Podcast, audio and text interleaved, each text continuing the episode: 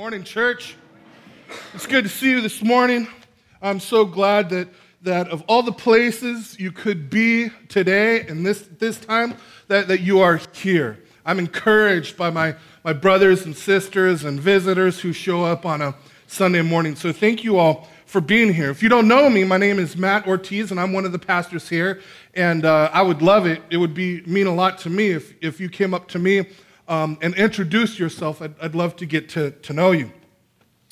Um, we are in a series looking at various Psalms, and um, we are taking a few weeks to look at Psalm 23. I thank God for Psalm 23. It's become uh, more important to me the older I get. And um, the truth is, you all know this, that we live in a messed up, broken world, don't we?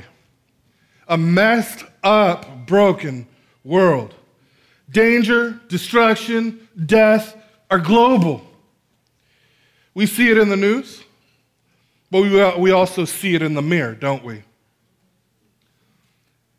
How can we possibly have hope? When you think about it, when you take those uh, things seriously, when we face the reality uh, around the globe and in our own hearts and lives and past, how in the world are we supposed to have any hope at all? How are we supposed to have any confidence at all? I mean, around the world, self righteousness, judgmentalism, greed, pollution, disease, corruption in, in uh, business, corruption in government, racism, war, injustice, the oppression of the weak, homelessness, starvation, schoolyard massacres, the, the, the killing of countless preborn baby girls and boys, exploitation through prostitution and pornography, emotional abuse, physical abuse, sexual abuse, spiritual abuse. And I'm just getting started. And can be overwhelming. Many of us have lived through the crushing weight of this stuff. Either it's happened to you, or it's happened to people that you love, or God's given you incredible compassion for, for, for people in general, or maybe you've participated in some of these things against other people, and you're just crushed with the guilt of it and the shame of it, and you're, you're feeling hopeless. You wonder if you'll ever be okay again. You wonder if life will ever be okay again. Here's the thing in, in our culture, and, and I, I, have I realized it's not limited to um, non religious or religious or any political party, but but I, I, I, see this illustrated everywhere. In one particular case, and it's not unique to whoever he hangs out with, but uh, it, it, it, it's cross cultural, let me tell you that. But there's this one top selling author, speaker, psychologist, and professor with millions upon millions of YouTube followers, and his latest book selling over 3 million copies so far, which I've, I've read, and he gives us some advice when it comes to facing all of that brokenness in our past, possibly in our future, all of the brokenness in our own city, country, and around the world. And he says, just don't think about it. That's his advice, is to just not think about it. He's incredibly educated, incredibly art- articulate. He, he, he's, he is incredibly smart. But he says, don't think about it. Instead, he says, think of pleasant things like petting your cat. I know. And I'm not making that up. I, on one hand, I'm baffled that this kind of advice sells, but I, I, then I realize that's exactly kind of what, what we try to do if we can and that's not think about it.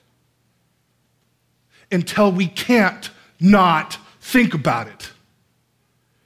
because there are times when you personally will be beaten down by suffering. You will be intense agony and pain and misery, and, and you'll experience oppression. And thank God that He does not leave us with just don't think about it. So, what hope do we have then?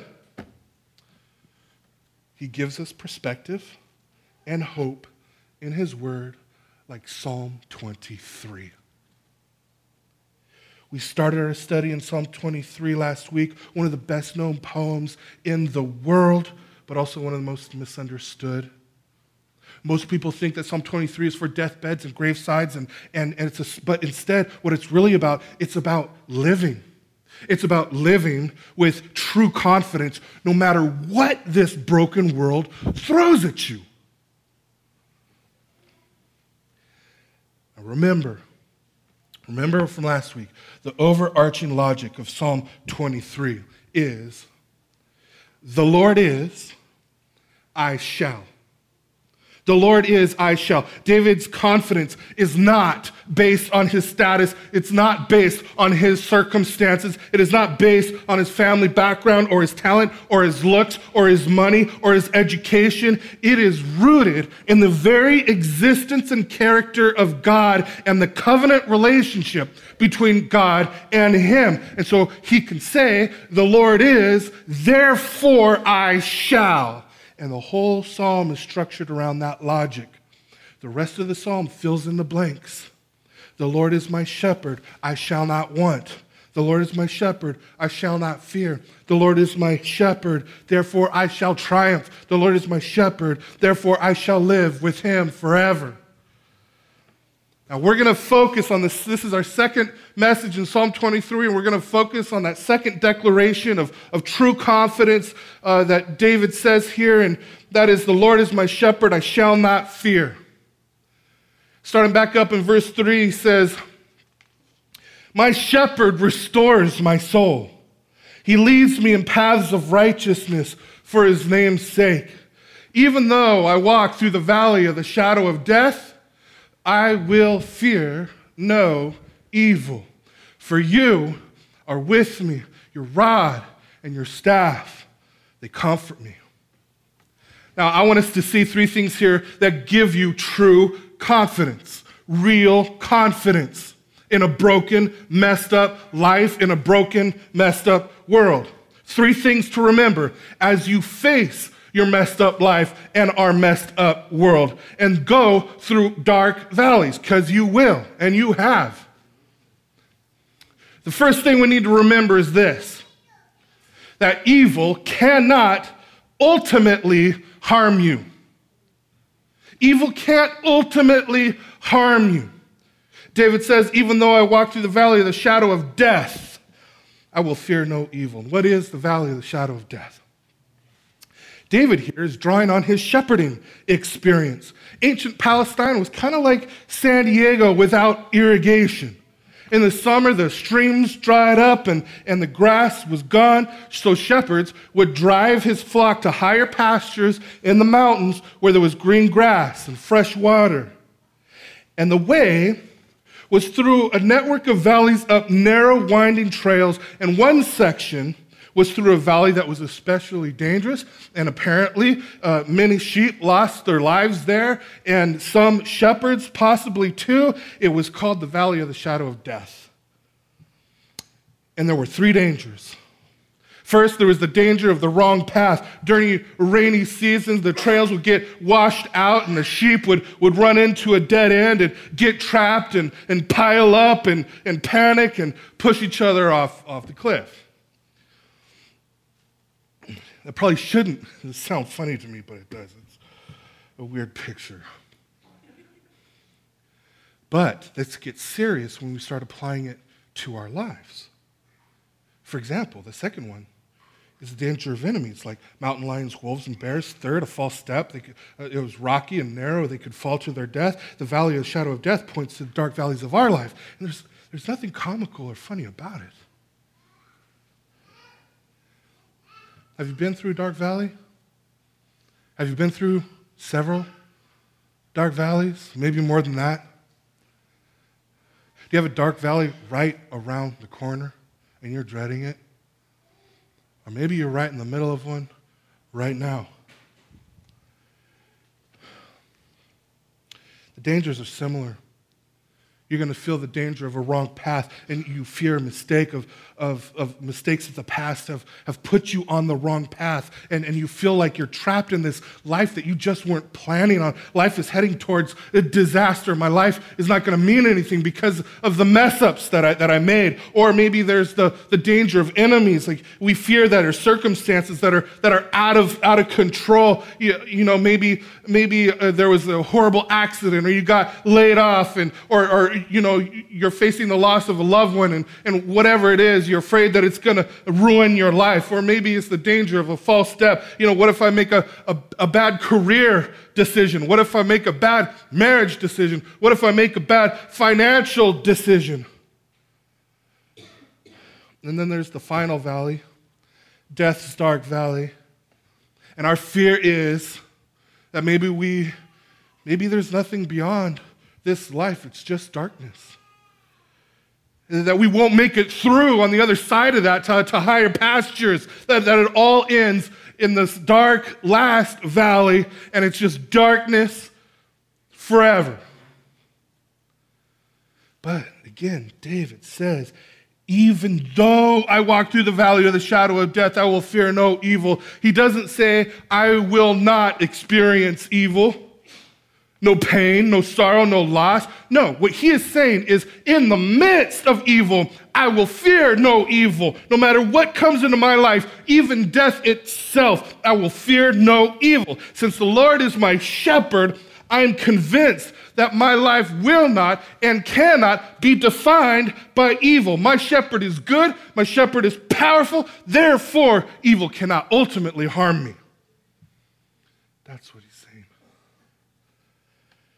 Remember what Joseph said to his brothers who sold him into slavery? What you meant for evil, God meant for good? That's what God does. He brings redemption. Only God can bring redemption out of something like that. It's not that God offer, offsets evil with good, but God brings redemption out of it all so that it all works together to advance what is good. And it ends up making the good even better. And that's hard for us to imagine. But if you've been a Christian for any amount of time at all, you are familiar with this idea because you know that the crucifixion of God the Son on the cross was the worst thing that's ever happened in, in history. But at the same time, you know that the crucifixion of God the Son was also the most beautiful and most wonderful and most life giving thing that's ever happened in all of history.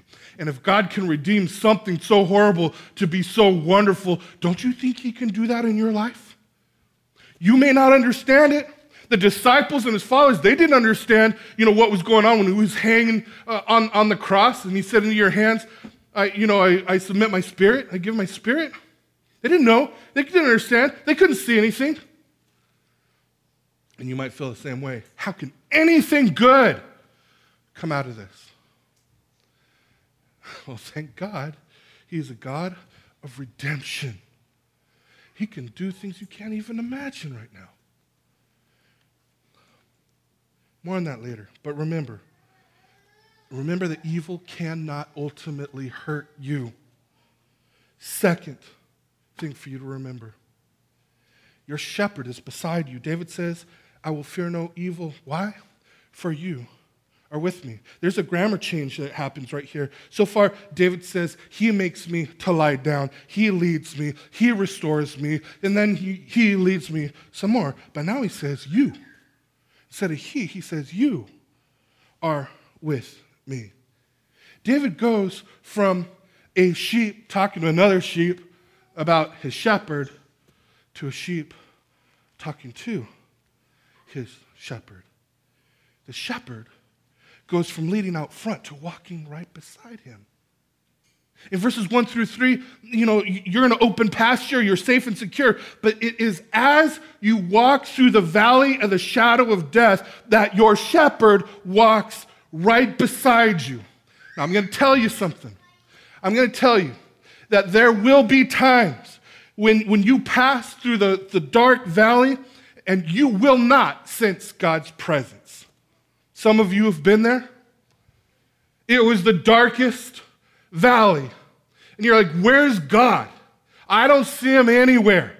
I need him more than ever. This is my darkest valley.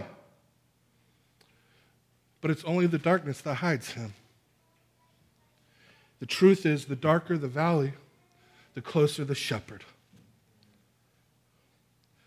And this is especially true when it's time for our final valley. Only the Lord Himself can lead you through death. All other guides you might have in your life, they can't go with you, they turn back. But the Lord walks at your side so that you can say, I will fear no evil, for you are with me. There, there have been men and women from the first service that I've had the privilege and the honor to visit on their deathbeds and to see that the peace that they have encouraged my faith. They knew their shepherd was with them. I mean, their greatest prayer was that the most important prayer was that in this time they would stay close to the Lord. And it encouraged me.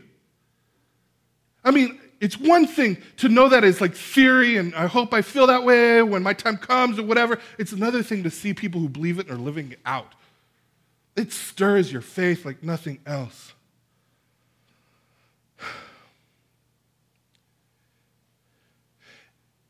And because your shepherd is with you, there are three things that you can be sure of.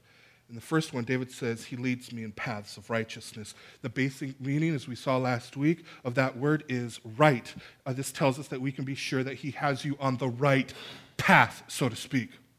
And what that means, and what this promise is that our Good Shepherd tells us, is that there are no washouts. You are not trapped by mistakes of the past, your mistakes, or anybody else's. You are not on a dead end path that leads to destruction. Your shepherd knows your path from beginning to end because he is sovereign. And he knows his sheep, he knows your needs.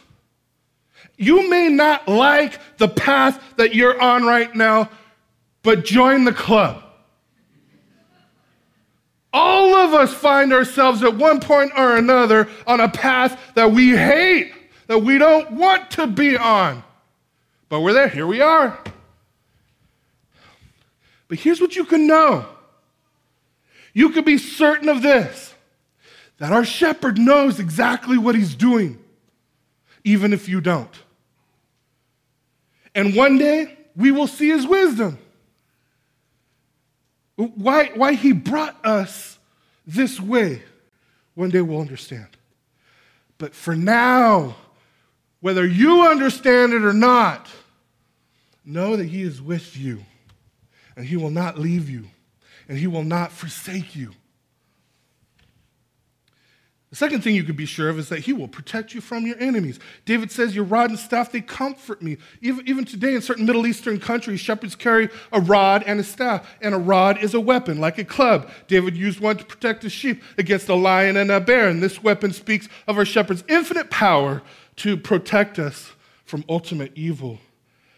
And the third thing you could be sure of is he protects you from yourself with his staff a long stick, often with a crook or hook at one end. The shepherd uses it to rescue sheep that have fallen into trouble and, and to guide the sheep on the narrow trail. When they begin to stray, he uses his staff to, to draw them back, his sheep, uh, to himself. And this speaks of the shepherd's compassion and his gentle care. And sometimes, sometimes, at least I don't know about you, but plenty of times in my own life, sometimes our biggest fear in the valley is, is that we're going to make a mistake, that we're going to make a bad decision, that, that we're going to do something stupid. Well, let me tell you something right now. You will do something stupid. And so will I. We all do stupid stuff. God does not promise you that you won't. But the shepherd's staff reminds us that he will not let you fall. He will tenderly and firmly guide you and correct you, and He will rescue you.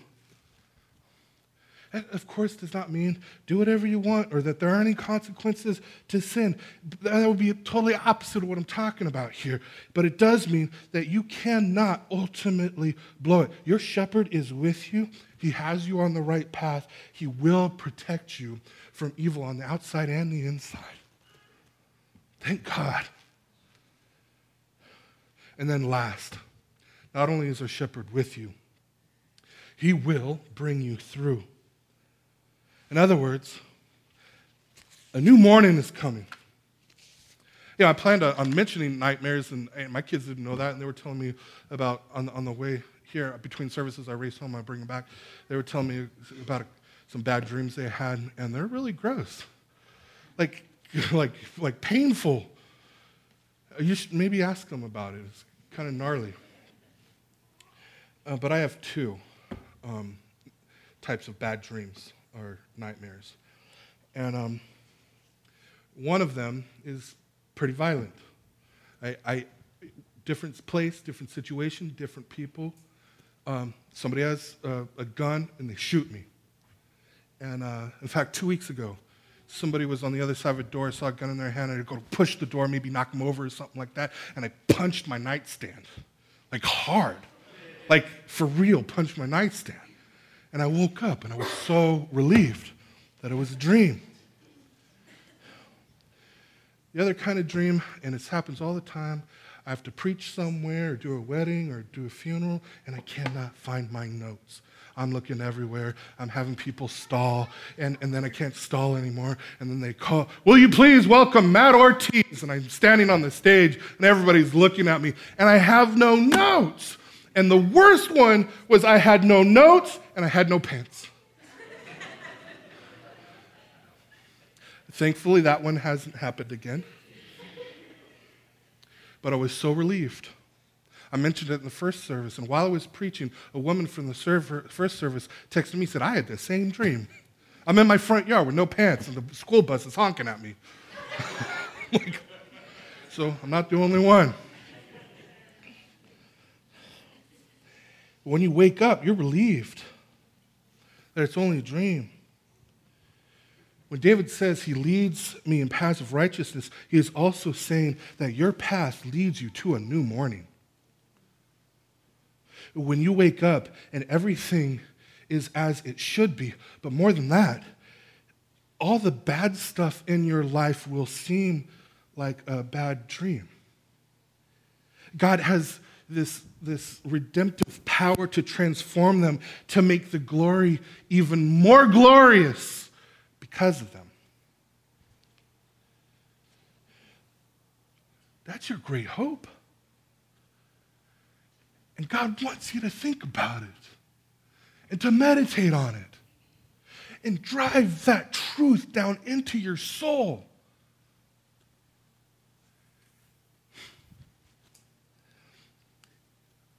We all want confidence, right?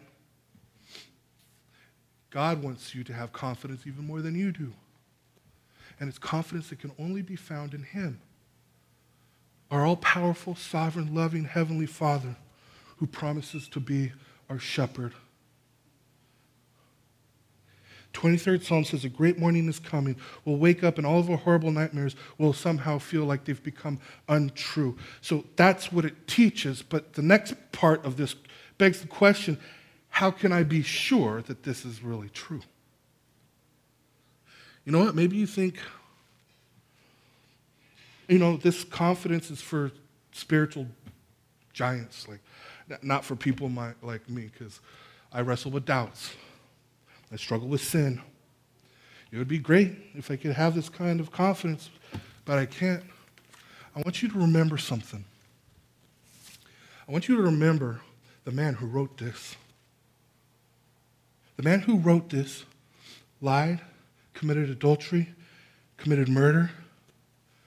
Based on who he is and what he has done, he shouldn't have any confidence at all. But he does. How is that possible?